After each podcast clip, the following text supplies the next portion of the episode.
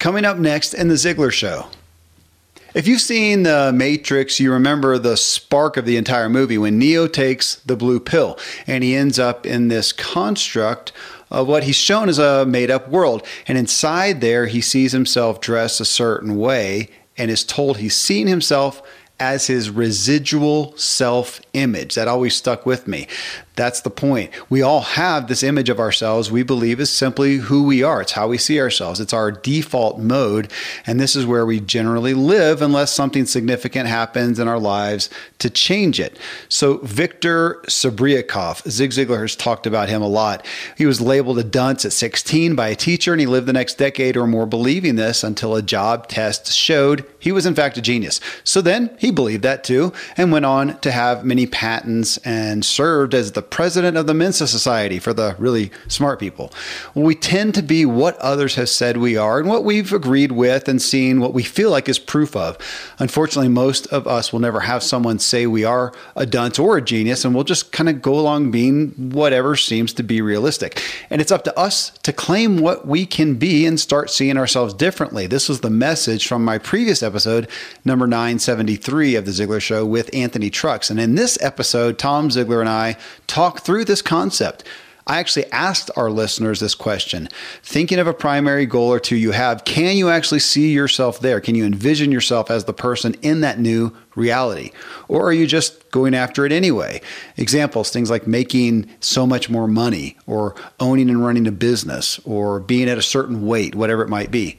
And the question didn't get a lot of responses compared to the boatload we often receive. And why I believe is because we don't often take the time and give focus to our desire for progress in regards to envisioning ourselves actually being there. And thus, we often don't make much progress or not as much as we want. Thus, why we give it focus in today's episode.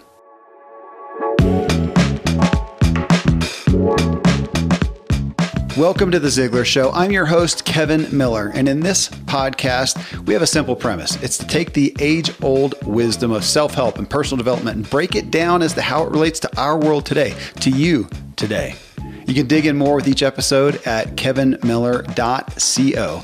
And if you're new to Ziglar and are a coach or want to become one, let the Ziglar family empower you at ziglar.com slash coach leadership program.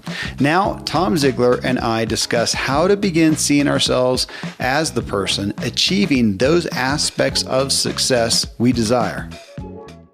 Tom, we're just coming off, as of this recording, the 2022 Winter Olympics, and this idea of envisioning you know who we are what we can do was so apparent there because as you're watching it can be figure skating i think i noticed it on one of the freestyle events you know where these guys and gals are going down the thing hitting the ramp and doing all the loop de loops and the whatnot.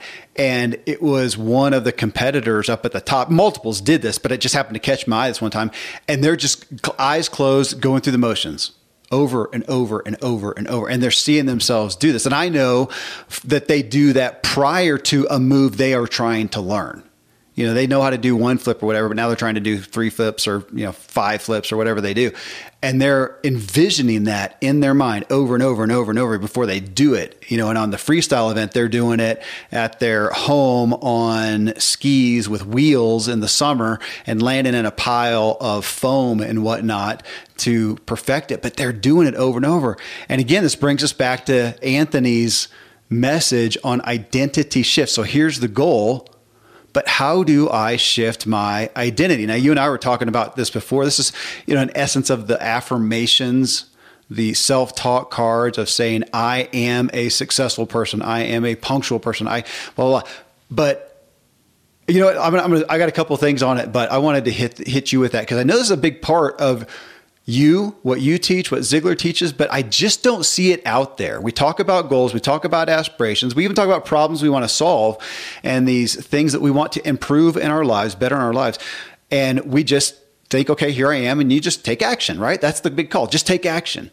And Anthony's saying, yeah, but if you can't see yourself there, and that's what I've experienced, if you can't see yourself there, it's really difficult to actually achieve that. So give me your off the cuff thoughts there. Actually, it's not nothing's off the cuff with you, man. You know this stuff, so go. Yeah. So first off, this just goes back to the number one lesson that I learned from Dad, and that is we get to choose our input. Yeah. We we, we choose what we put into our mind, and so my question is, uh, who do you want to become? What what identity do you want? Where is it that you want to be? And you can start saying, well, gosh, I want this and I want that. And then you say, okay, so what kind of person, what kind of attributes, what kind of qualities does that person have that automatically does that? So I want to be an Olympic gold medalist, right? That's what I want to be. That's what every single one of those athletes that you described did is they said, gosh, my identity is I'm an Olympic gold medal winter winner, right? That's and so how do I have to get there? well, I got to get the move right. Well, the move's a complicated, you know, four flips and five rotations, whatever they do. well, if you have a challenge of seeing yourself completing that, how are you ever going to complete it? So if you can't see it, how are you going to do it? Yeah. Well, there's a really simple simple process. You first learn how to do one twist and then you say, okay, I can do a twist. So in your mind, you're doing the twist, right? You're, a, I'm doing the twist.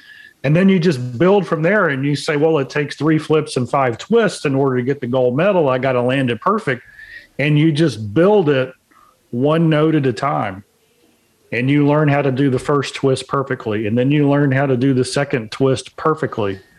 And then you learn how to do the first and second twist and a flip perfectly and you just keep building on it. And so every step, every note, every incremental section is getting you closer to that gold medal position on the stand. Yep. And then when you're there, when you've done it, when you're ready to go out and execute in your mind, you're doing the whole trick in your head and you're you're landing it, you're completing it.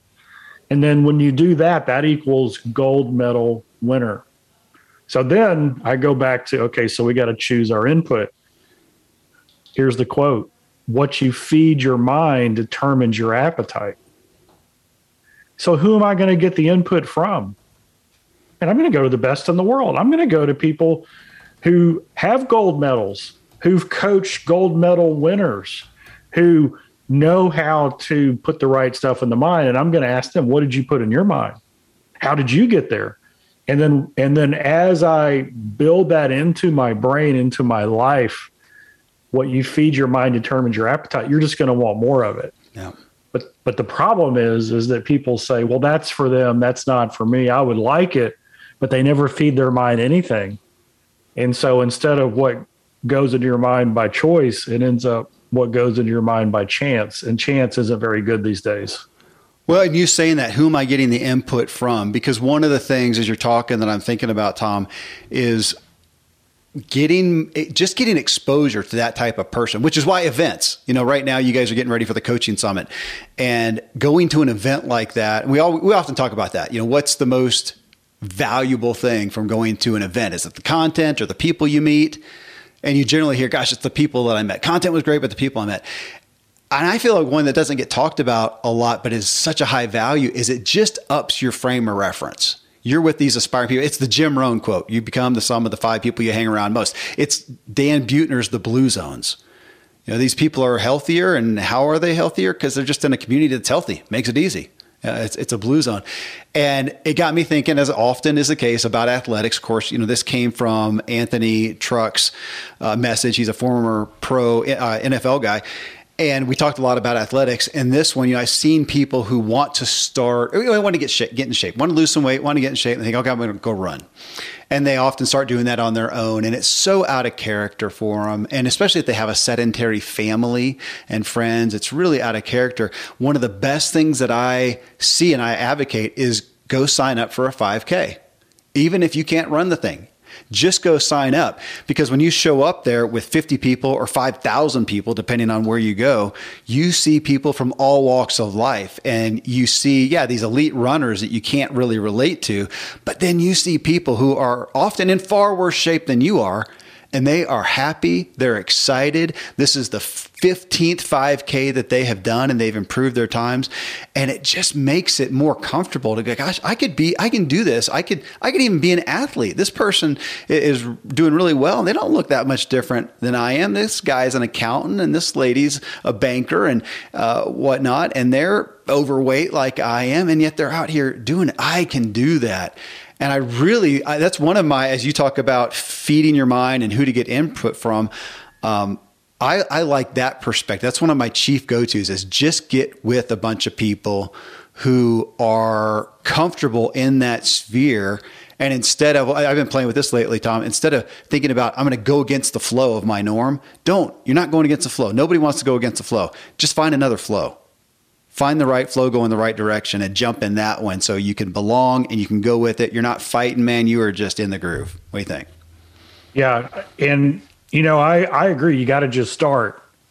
Uh, and that's one of the most frustrating things to me is I will often ask people, they'll say, um, gosh, um, I, I really want to do this, you know, and it, it, it could be uh, starting a business. It could be becoming a coach. It could be uh, running a race that they're in no shape or condition to do. I mean, they just, they, you know, and I said, well, why do you want to do it? And they start giving me some really compelling whys. And I'll say, well, fantastic. Um, is this a calling for you? Is this a purpose? I mean, is this going to fulfill some bigger purpose? And a lot of times they'll say, yeah, right. But they're still hesitant to go. They're still hesitant to start and I'll say, Well, do you feel that your calling is bigger than you are? And like 95, oh, yeah, it's bigger than me. And I'll go, Fantastic. That's the definition of a calling. And here's the good news your calling is not meant to fit who you are today, yeah. but who God created you to become. And so, how do you step into your calling? You learn more you you just take the first step. And so a lot of times people are like, "Well, I know I want to be a coach, but I don't know, you know, what kind of coach and how often I want to coach and if I want to make a business out of it and blah blah blah blah blah." Well, here's the thing. What you do is you step into it and you say, "I need to learn what it means to be a coach." Because the reality is if you've got coaching skills, you don't have to be a coach to use them. You can use them with your family and your friends and your coworkers. And if you lead people in your business, it's probably the most valuable skill you can have today in the way the world works. But until you take the step to learn more about it, you start feeding that appetite, right? What you feed your mind determines your appetite. You start yeah. feeding your mind. Then you're like, wait a second, now I now I know I want to coach in this area, not in that area. So what do you do? You go find more information, more input, more knowledge in that area, what you feed your mind. So now you get an appetite even for greater things. That's to me, that's the danger is we don't start. Yeah. We just say, yeah, not for me, not today. But here's the good news is millions of people have suddenly realized that life is valuable. We don't know how long it's going to last. And while we're here, we want to make a difference. And so, this idea of identity shift wow, what a powerful concept. So, you know, one of the phrases I love is up until now. Because yeah. people in their head, they say, my identity is, yeah, I just do what I did yesterday and I make the best of it. Change it. Just say, up until now, my identity yeah up until now, the story, the story I told myself, and you just start changing it. And it's not that you, you know, I want to be a gold medal winner on the st- on the stand. That's such a far off dream.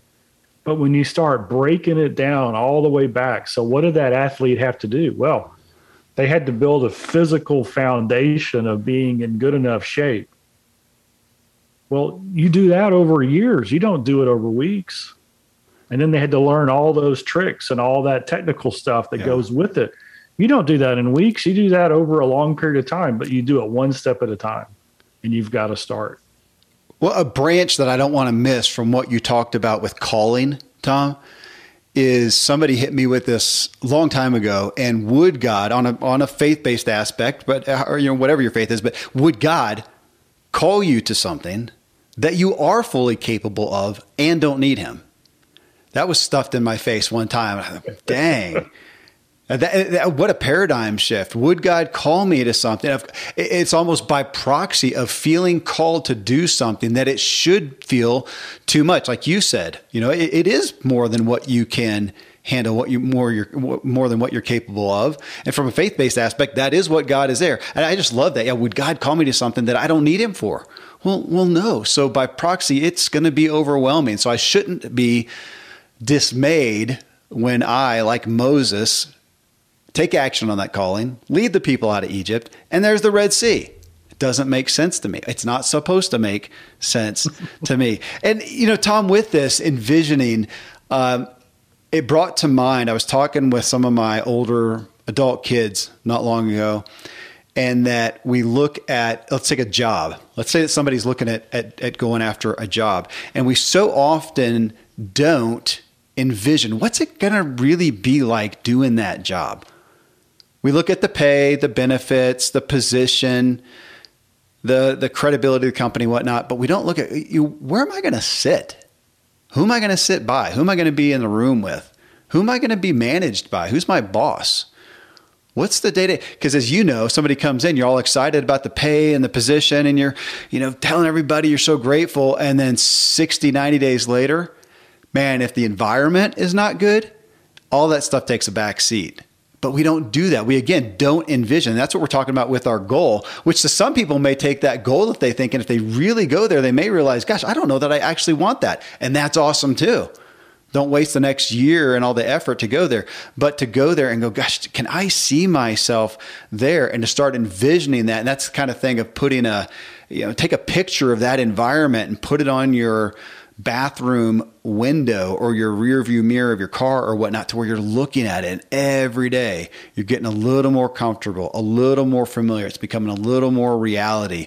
Uh, and these days in the world that we are in today different than when your dad zig ziglar was around we can take about any perspective of a goal any vision of a goal and we can see it. We can go on YouTube and find a depiction of it, a documentary about it, an expose on it, or whatever, and we can actually see what's it like to be there. What would it look like? And can I see myself? Can I? Can I, as having grown up in a family where my parents never made more than fifty thousand dollars a year, I've been in the workforce for ten years, making fifty thousand dollars a year. I'm on fire to you know 10 10x my income, like whatever uh, somebody is talking about.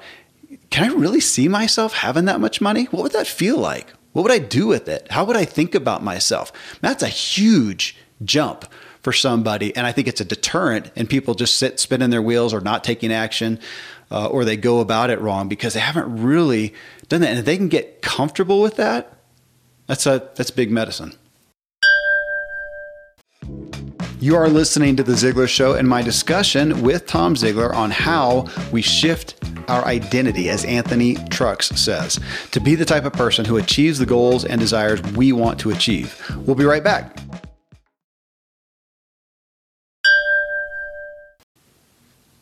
Big medicine. There was a, uh, a, uh, a thought tool, and the thought tool was let's just say you had uh, one group of people who are used to you know, getting government support. They live in government housing. The neighborhood is is you know trashed and wiped out. And then there's another group of people who are you know they live in a upper middle class, well kept, well maintained. You know, every mar- yard's mowed. You know, all the fences are painted. It's the white picket fence scenario, and you you switched them. Like one day, you just transplanted. Everybody changed places right? All the people in in the lower income moved over to all the houses in the higher income, and vice versa. And they were given enough money to maintain the facility that they were in. If you went back and visited those neighborhoods in three months, what would they look like?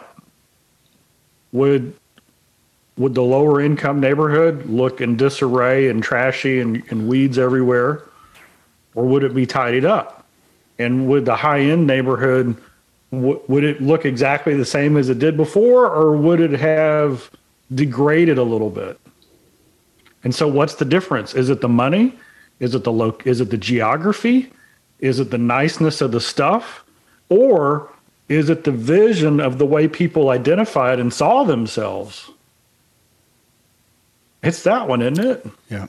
It's the way people see themselves. So if you see yourself, uh, regardless of your income, right? If you see yourself living in a clean, tidy place to the best of your ability, it's going to be clean and tidy. And it doesn't how many that matter how many square feet it is. It's going to be, you know, neat. And, and Dad often talked about how growing up, uh, he wore hand me downs of hand me downs of hand me downs, and his mom sewed all their stuff and and fixed it.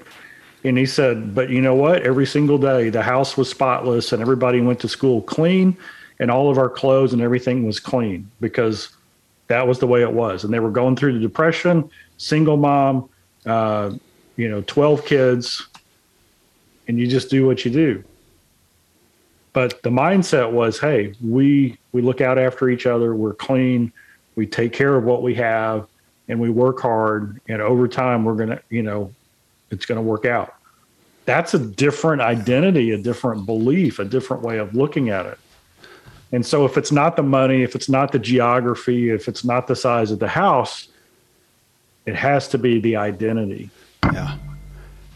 I, I, like that perspective, Tom. And when we think about that, and I can, I'm trying to think of a movie. It seems like I've, I've seen this multiple times, but I can't come up with the name of one. But where you have somebody who wants to make that shift in their identity, in their circumstances, and they do. They go out and they buy the expensive or the best they can suit and put that on and start feeling what does that feel like? Or the you know the nice dress and the heels or whatnot. And we're used to that one though i've also seen the need for it in a seemingly converse way where you have somebody who has been in that corporate world that executive world in the suit and tie in the dress in the in the blazer and whatnot and they have a dream for a different lifestyle.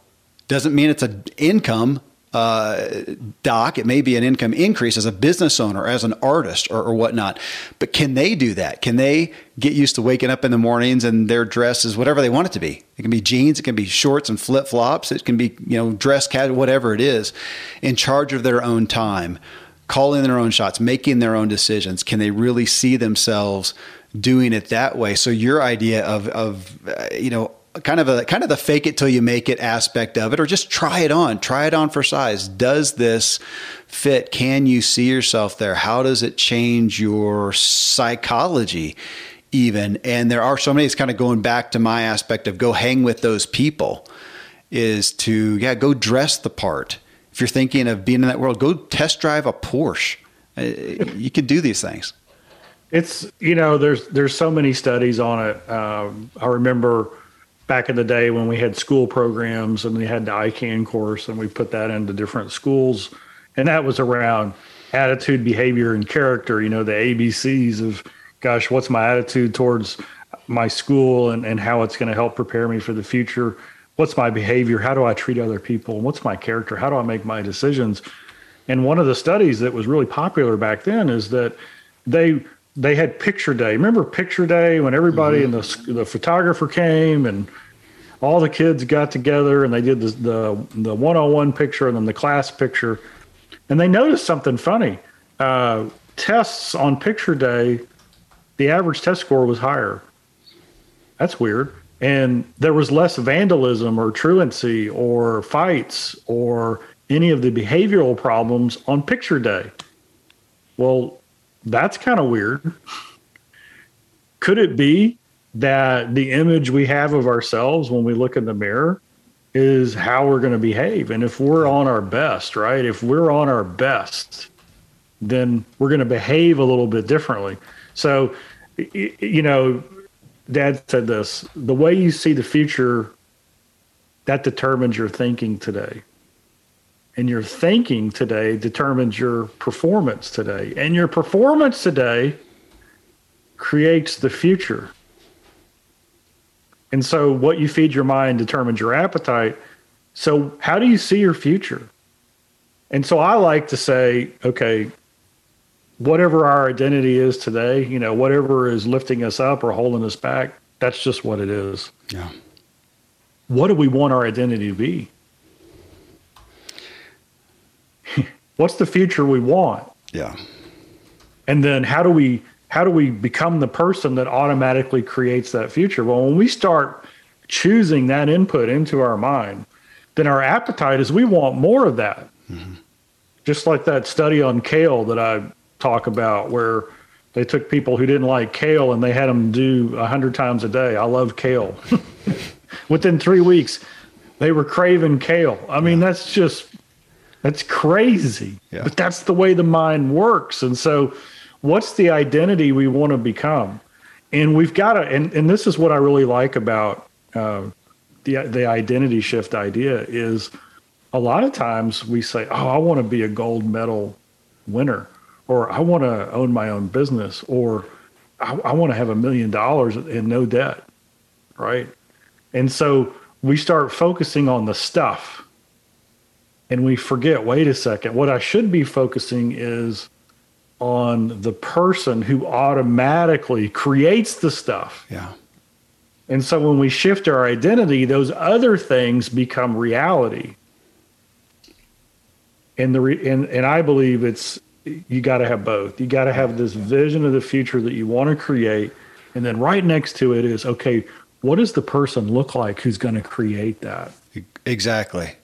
You, then how do I become that person? Exactly. You you made me think of in the Matrix the first Matrix. If anybody's ever seen that, there's a point where Neo takes the blue pill and he's enlightened, right? Let's say, but he ends up in this construct, and he he looks down at himself or sees himself in a mirror, and looks very different than he had beforehand. He said, "Gosh, wh- why do I look this way?" And the character Morpheus said, "That's your residual self-image." That's how you see yourself. And that's what we're talking about here that we're significantly limited by how we see ourselves if we can't see ourselves better. And I, a long time ago, gosh, it was in, the early days of this show, I had Lori Harder on the show. She's a fitness, or she was a fitness personality and is now a just a, a, big name in personal development and, and self help.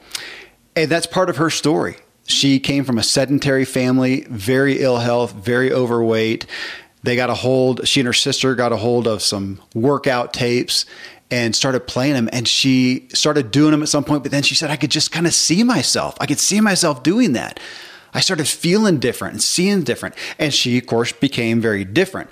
I know somebody personally, and so I'm not going to name their name, who, in the same light, uh, and this person's morbidly obese, and I said is, uh, they came to a goal many years ago of I want to change my reality. I want to lose weight. I want to see myself. And she actually said, as the pint size powerhouse, I want to call myself that. As years went on and up to today, it never happened. And she, she never was able to see herself different. She was ever, never able to see herself doing things differently than she did to get herself to the place that she was and again to see those polarized aspects and it it reminds me of the story that your dad so famously told and i actually have i'm using using it in my book of victor and the last name Sabriakov, i believe did I say right? Yeah, something like something that. like Sergey, that. Sergey Brockhoff. Or Sergey Brockhoff. Okay, if you look him up, the guy was the, the the real fast story. He was labeled a dunce in school said he wouldn't amount to much. He spent years, like a decade, more than that, doing menial work until lo and behold, at some job, they had him do a test. Son of a gun, the guy has a dramatically high IQ.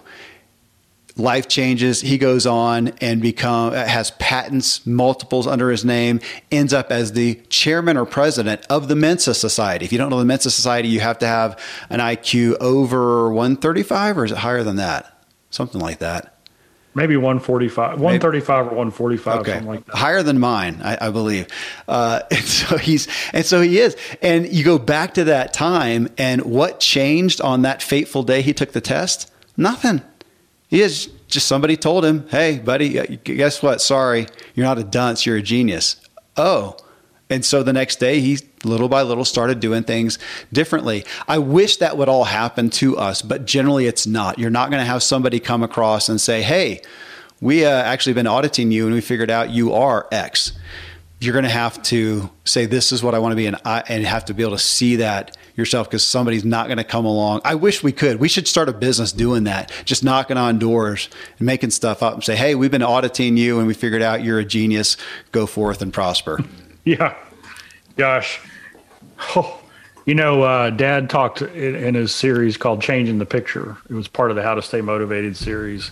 We got to change the picture we have of ourselves to what we want to be, who we want to become.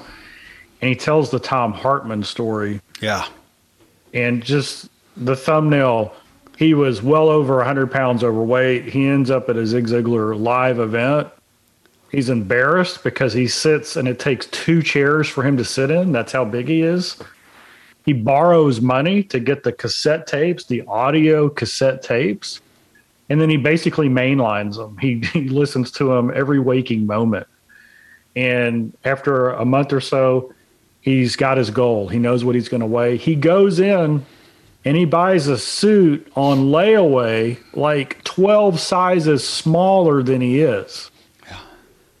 And then he tells the story of being in the grocery store and a five year old little girl yells out, Mama, look at that fat man. Because, you know, kids, they can't help themselves. And so he says that he turns around to look to see who she's looking at. And then he realized it was him. Hmm. And that's when he knew he lost the weight because he already saw himself as that is significant, Tom. I had a friend many years ago, similar story. Uh, again, uh, we're back on weight, but significantly uh, overweight. And he said, I'm going to change my paradigm, change my life. And he signed up for a 5K a couple months away. But the cooler thing, what more significant thing was he signed up for a marathon, like a year, year and a half down the road, signs up for a marathon. And he not only did that, but he invested in it. I think he registered, reserved the hotel, bought the plane tickets, uh, which I don't know if you can even buy them that far ahead these days, but he did those things. And then the greater one is he told everybody that he had done that, including me. And awesome. awesome. Yeah. And all of a sudden at lunchtime at his office, he's going on a walk. So he tells everybody, he testifies to it, he has accountability now, he's going on a walk. Next thing you know, he's being joined by more and more people to go on this walk. I mean, it's like a movie scene. You know, it's like Forrest Gump takes off running, and all of a sudden he has this whole tribe uh, following him. But that was so significant to, yeah, the accountability. And little by little, he got more comfortable with that. And Tom, that is, I mean, that is still one that's one of the most elementary messages. It's where you started off with, the input that we put in. But you start listening to Zig Ziglar's self talk cards or tapes and CDs or somebody else, whoever it is, and they're talking. And day one, they're talking about your capability, your capacity, your ability, and you're listening to it, and you don't really believe it. You are what you know you are today. And you listen to it the next day, and it's not much different. A week later, you find yourself, it's just, that's a little more comfortable, a little more comfortable couple weeks later, a month, I mean, at some point, it's going to depend on your timeline. You're all of a sudden, you're nodding with it and you're believing it. And it really is. And we don't repeat this kind of stuff. We take in new information constantly. We don't take the time to repeat it. I was just looking at some stuff with Seth Godin lately, and he's the consummate story. He told it here on the show when we had him on once. And it was the story of listening to Secrets of Closing the Sale, which if you if you don't know that that uh, folks, it is so much more than just about sales. It's about life. And he listened to that something like 70, 80 times till the, the old cassette tape broke and he had to buy another set of them. And he cites that as one of the primary things that shifted his life to become the Seth Godin that we know today as one of America's most influential business people. Absolutely. And I think, I think I remember behind the scenes, uh, he told me, he said, when he made that jump to go and start what he started, um, he didn't have an inner circle of believers around him. Hmm.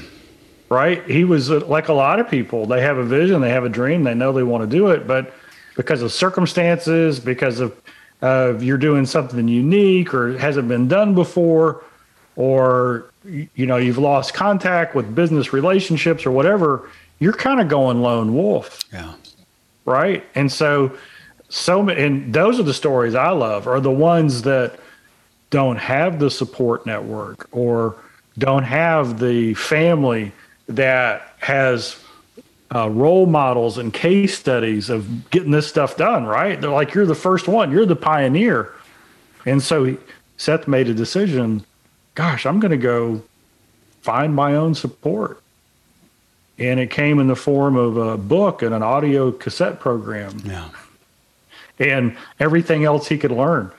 So, uh, one of the things I love about Seth is he is uh, just incredibly curious. Mm. And so, and everybody listening, gosh, if you could, you know, if you wanted to take on an identity that'll take you places, just say, I love being curious. Mm-hmm. I love being curious.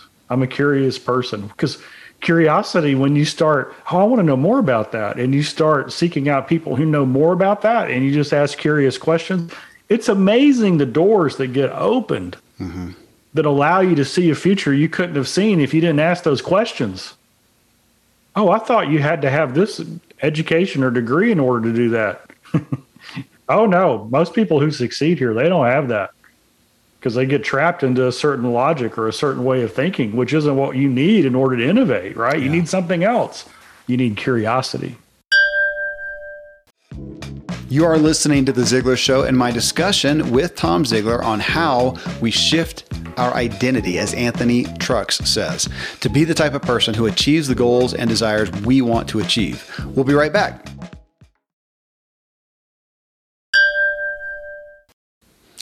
You know, Tom, you said something there and reminded me, and I, I, might have mentioned this in the recent interview with Anthony Trucks when we talked, but there are some people like Ben Hardy sticks out, and a lot of folks that I know who they go when they go back and talk about their significant life change, upgrading their identity, their identity shift. They spend a lot of time reading biographies. Now, I don't hold that out as a holy grail. It's not something I do a lot of, but it's interesting how influential that can be in people's lives. And you look at that and you go, oh, they read the biographies and, and learned success principles of these people. I, I don't think that's the primary value. I think it was seen as you, as you read about the intricacies of somebody's life, of Abraham Lincoln's life, of, of whoever it may be, and you read the intricacies and, and realize it was just a regular person. They were nothing special. And if anything, they may have had less going for them and more going against them than you do, than we do, than I do. And to read that again makes it more palatable. I know when I really first in my and I grew up on Zig Ziglar messages, but in my adult years when I really started pursuing it myself, really and, and even to this day, one of my favorite books is the is the the, the, the autobiography and hearing just the reality of so much of Zig's journey. And of course, if you never got to hear him, if you did get to hear him speak, that's often what he led off with was part of his story. That when you hear it, it's really hard not to accept what he's saying because there's few people that are going to have had it harder than what he did to start out. And it just is so again palatable digestible to do that. So i mean there this is another thing along with that aspect of rubbing shoulders with people who have achieved what you want to read about people's journey from eh, anonymity from zero to hero in essence and to realize man they just they just did the work. They had the doubts that you did.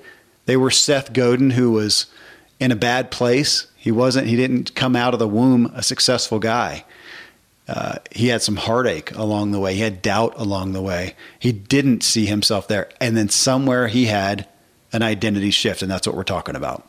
Yep. And gosh, a, a, a turning point book for me was uh, The Talent Code by Daniel Coyle. Mm. And in that, he did a lot of neuroscience, neuro, you know, neuro research to say, golly, where does talent come from? What what creates a top performer, a champion? What what is it? Is it just talent? Is it luck? Is it environment? You know, is it um, chance? What what is it that creates it? And there's a section in his book, and it's on identity. And basically, what happens is so many people who excel to the top level, they have a like a, a, a moment in time, a turning point where they look at someone like reading an auto, like reading a biography, yeah. or meeting someone in in that they admire and respect, and then that someone or that biography says, "Yeah, I, I failed a bunch of times. Yeah, this was hard for me. Yeah, I, I had to go through calculus, you know, three different times before I." And so what happens is that person who says, "I could never do that," they look at their hero, and because their hero has scars and challenges, and they had failures, they that identity connects. And then that role model that hero says here's how you get there. And because they identify with them they try it like 30% longer. They they do what that person recommends. And so this is why uh, some experts who are you know called geniuses they don't have legacy right they because nobody identifies with them everybody says wow you're really smart i could never do that and then others who have this high level of performance, they have amazing legacy. They have proteges. They have dozens and dozens of people who follow in their footsteps. And it's usually boils down to they tell the people who they're who they're mentoring, I struggled too. Right? I had a hard time too. And then that turns it loose and they say, well, if he can, I can. Yeah. And you can look in football, like you can look at uh, Tom Landry's coaching tree versus uh, Vince Lombardi. Both great coaches. One of them has hundreds of assistants and head coaches in their coaching tree. The other one, I think, has a couple. But both of them are fantastic coaches. Yeah.